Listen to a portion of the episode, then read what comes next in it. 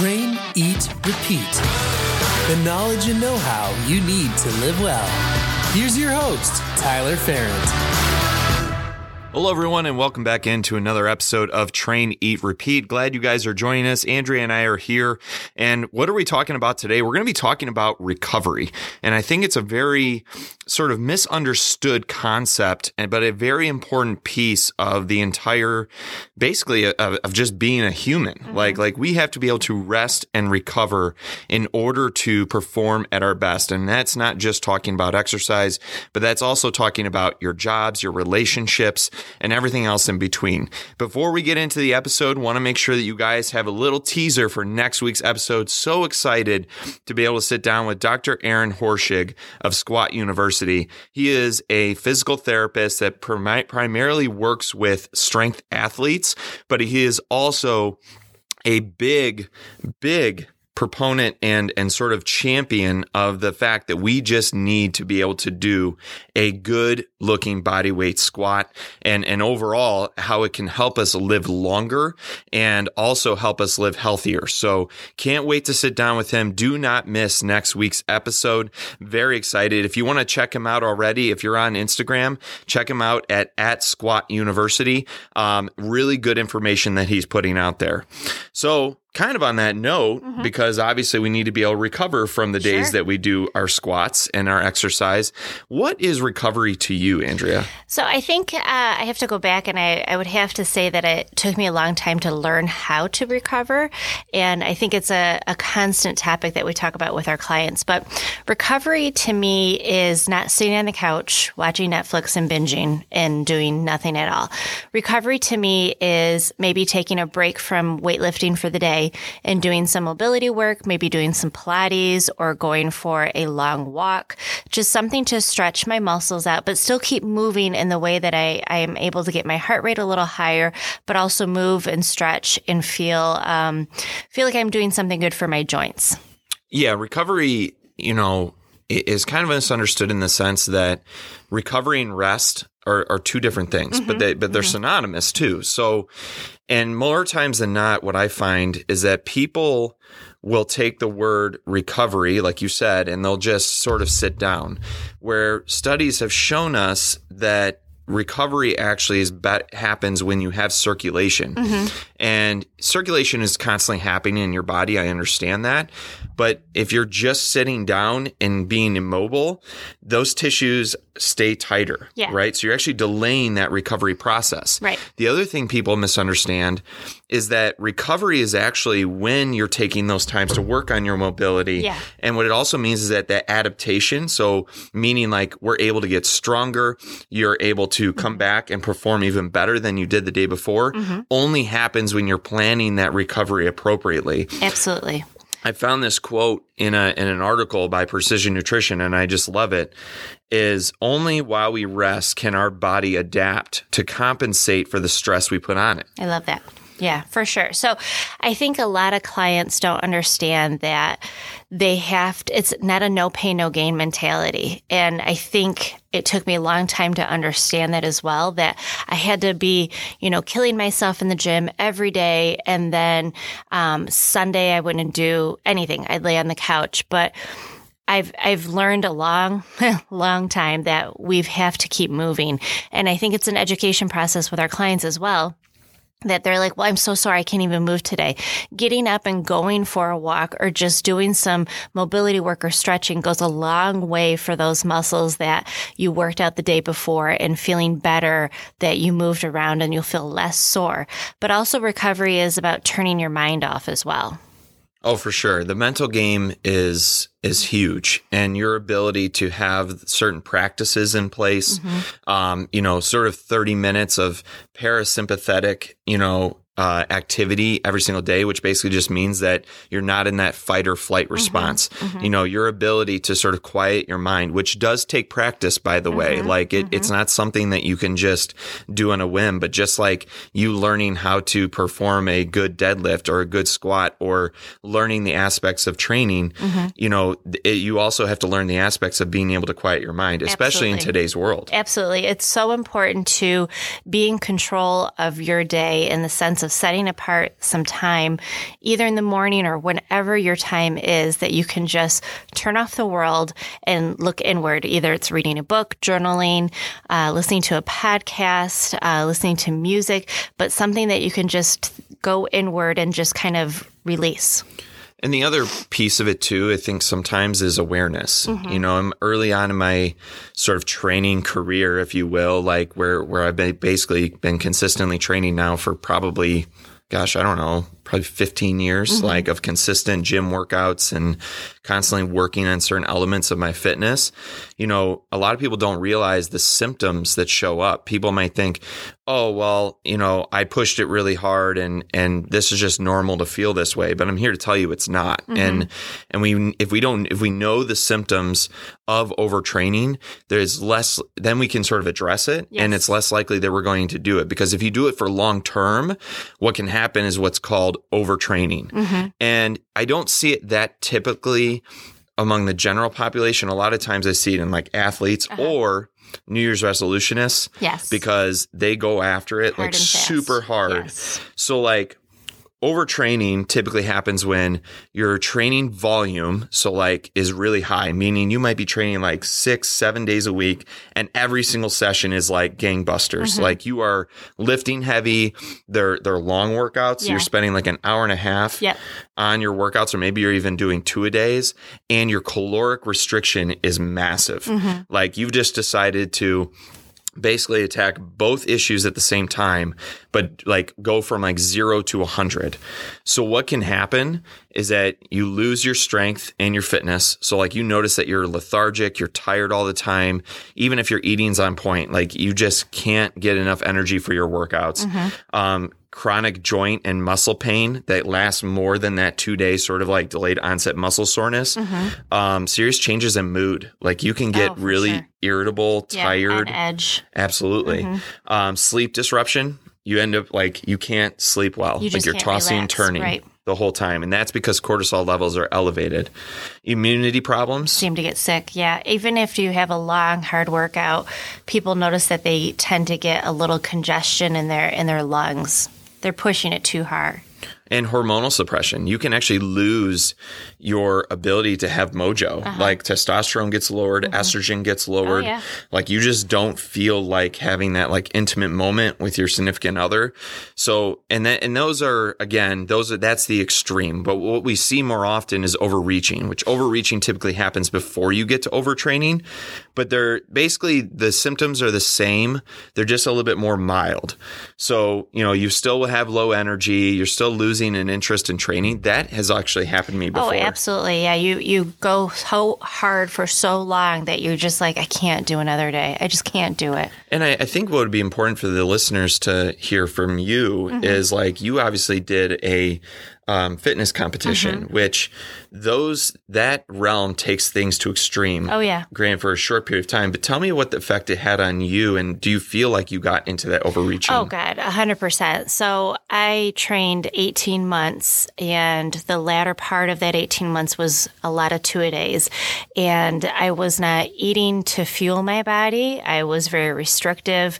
Um, I was laser focused. That's all I thought about day in and day out was training and exercise and what I'm putting in my body and how I need to work on my posing. It was just a constant, constant focus on that end goal. And when it came and went, I had lost a lot of uh, my relationship with training. I just didn't want. I didn't want to pick up another weight. I wanted to take time off, and that's it was hard for me because that was that's my job, you know, to motivate other people. And so to take a step back from training, I took a step back, and I was just like, I, I'm done. I have to. I, I didn't have a good, healthy relationship with food. I didn't enjoy training. I just had to take a step back, and I did pr- probably a good two months. Um, I was still doing roller derby at the time, so that was my probably my my workout, my my stress release, but I had to fall back in love with training again. And so, how, how was that process? Like, obviously, we know the timeline, but what was the thing that helped you get back into it? And, and what was the difference in training?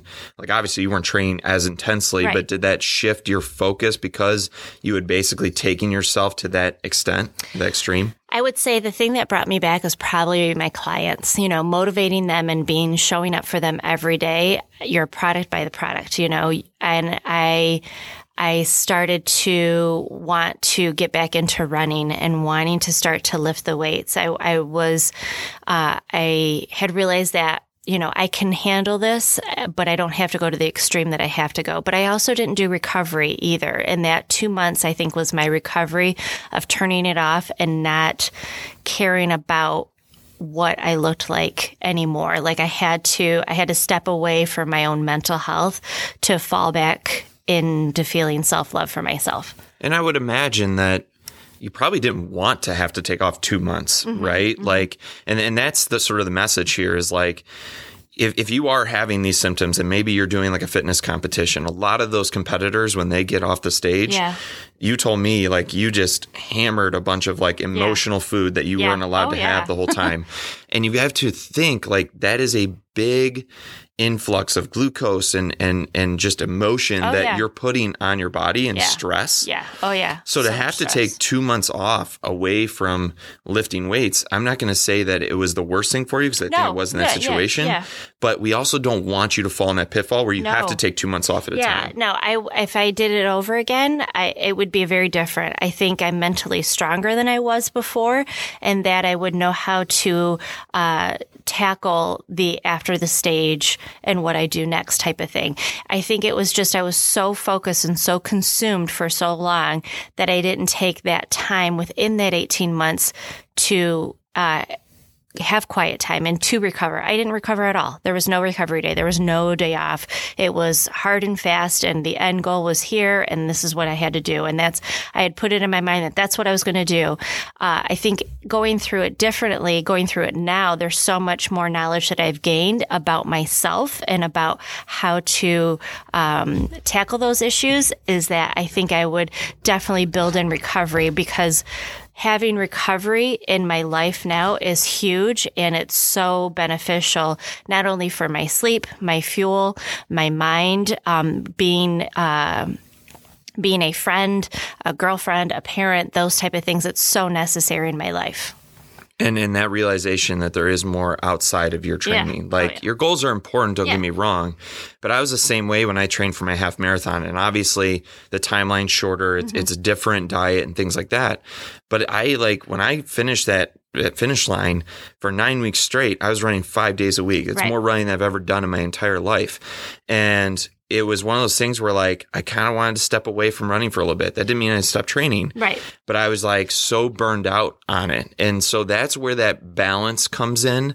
And, and sort, sort of some ways that you can ensure that you're not going to get burned out is making sure that you vary the intensity of those workouts. Like, like your rate of perceived exertion and sort of like you said, checking in with yourself, knowing your own body of, of when you need to sort of like dial things back. Mm-hmm. They even have technology now, like Oura Ring yeah that Yeah. you know they say that through technology um, it's sort of measuring a a statistic called your heart rate variability Mm-hmm. it can actually tell you how ready you are for an intense exercise session which is intense I, and i don't know if the science is on yeah. there yeah but a lot of times you know how you feel when you wake up first thing in the morning For or sure. you know if everything's on point you slept good you had a good meal you know all your preparation pieces were there and you just don't feel like you can push it Yeah. then don't Right. I do want to say that parents out there that are listening to this, watch your kids because we're pushing our kids harder and faster than they've ever been pushed. And we're seeing a lot of overtraining from, from kids with, you know, that are sports specific athletes. Um, my niece specifically, you know, she trains um, very hard for softball and they have a weight regimen that they have to do and practices they have to do. But we have to make sure we're cross training other muscles and that we're actually building in recovery for them as well. They're not going to be able to speak to, I don't feel good. They're just going to, I don't want to go to practice today. You know, make sure that you are watching those athletes and making sure you're building in some time where they can turn off and recover. And more importantly, and not even more importantly, that's a great point you just made because I do see it more often. Mm-hmm. Like we were even talking with your sister the other day about your niece and the comparisons of when I played baseball Oh, yeah.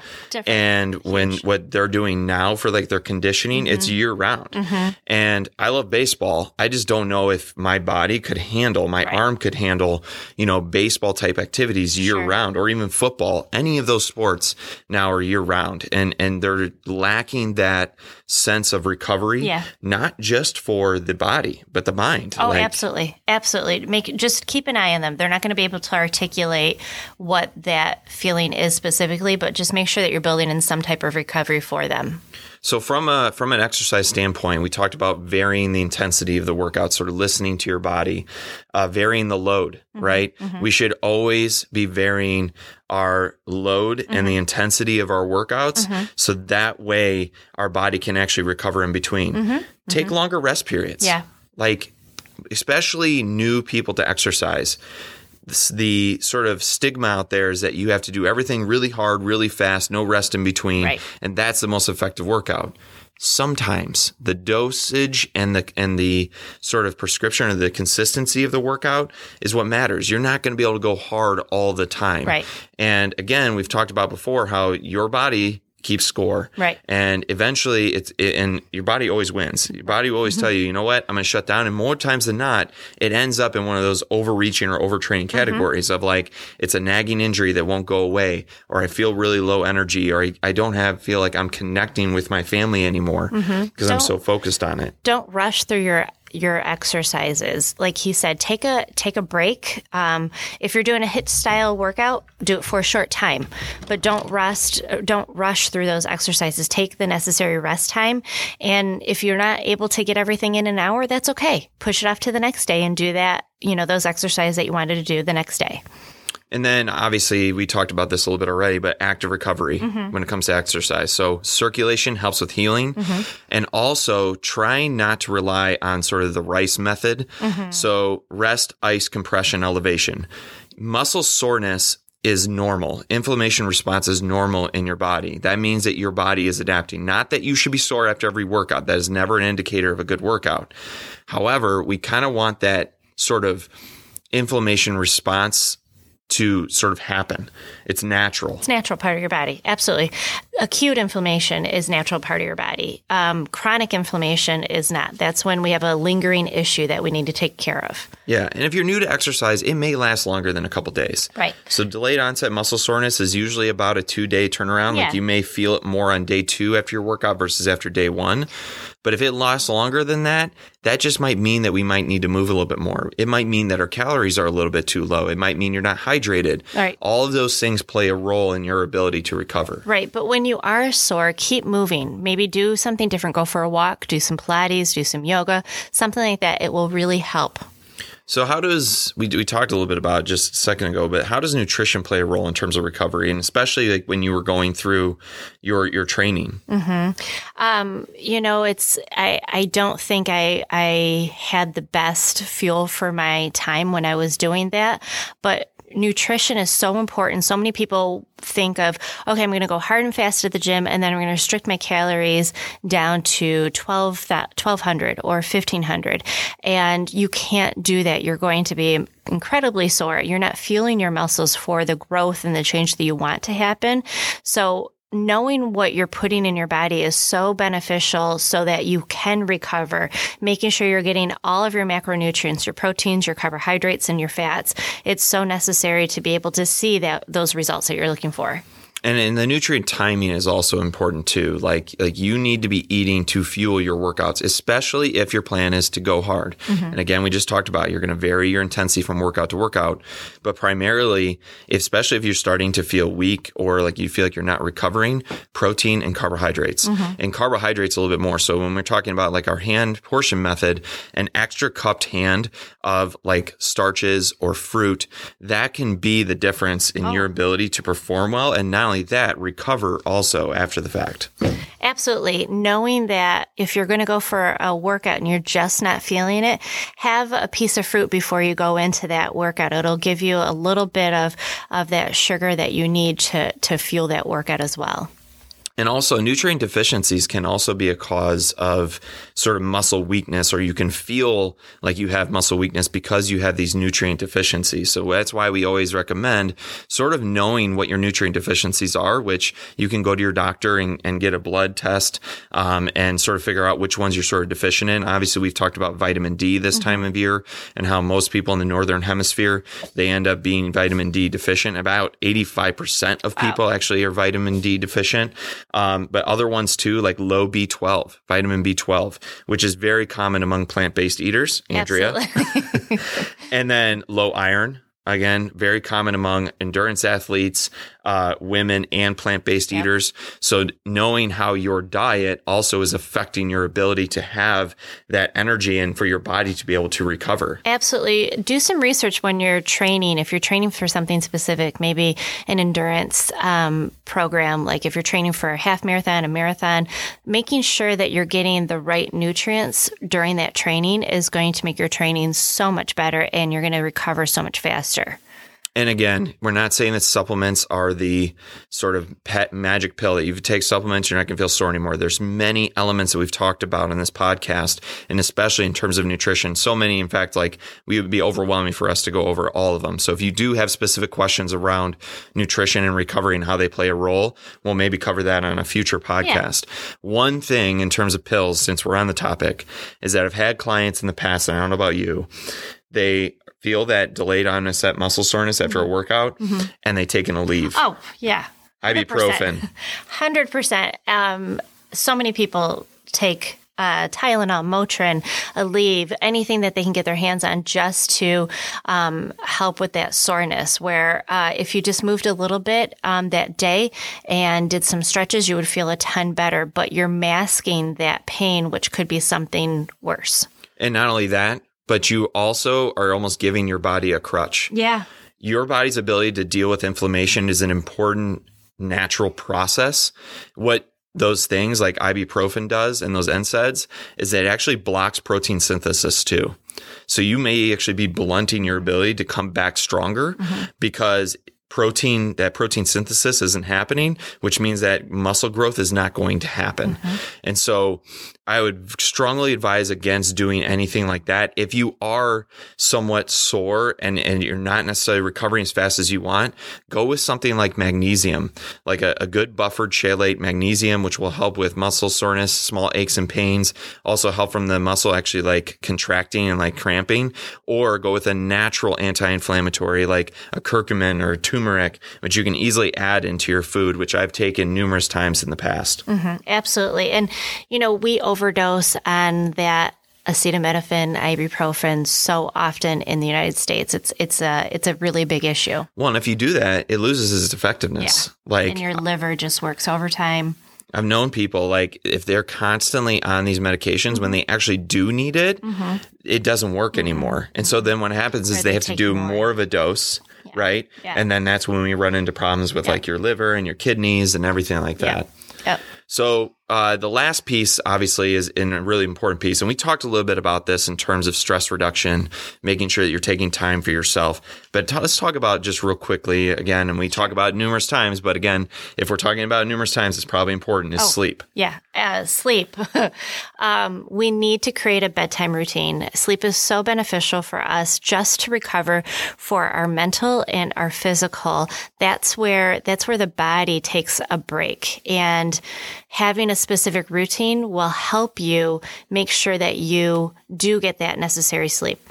And the routine doesn't mean just like setting an alarm, but there's so many technology aids these days to get better sleep. But real quickly, eliminating blue light exposure Yeah. at least 15 to 30 minutes before you go to bed. So no cell phone, no tablet.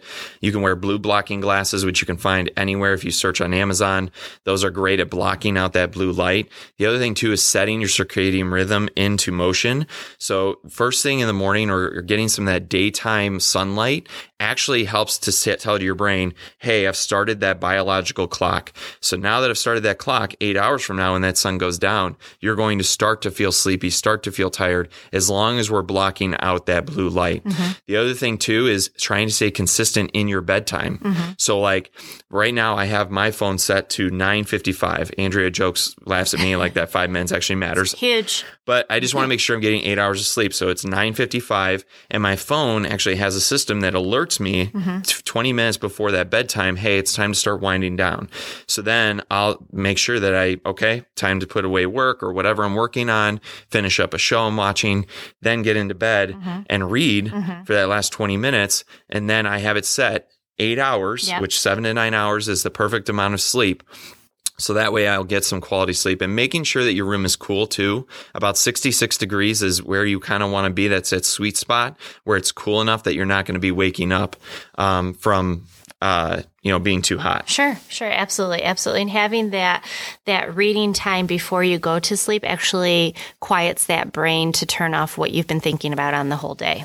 But definitely don't shortchange your sleep, guys. To me, it is the most underrated performance enhancer there ever was. Um, and I say that numerous times and I'll say it again. So, um, hope you guys enjoyed the episode. If you do have questions around recovery, please reach out to us on Instagram or Facebook and make sure you guys tune into, if you're not a part of the Train Eat Repeat, uh, private group on Facebook, we actually are going to be talking about an important piece, sort of piece of recovery. And that's a little bit of mobility of the hips this week. So make sure you guys tune into that and make sure you tune in next week. Again, I'm going to be sitting down with Dr. Aaron Horschig of Squat University. Until next time, guys, stay strong, stay healthy, and we'll talk to you next time. Thanks for listening to Train, Eat, Repeat. Connect with us on Instagram at fit underscore ferrent or at traineatrepeat.co. Until next time, stay strong, stay healthy.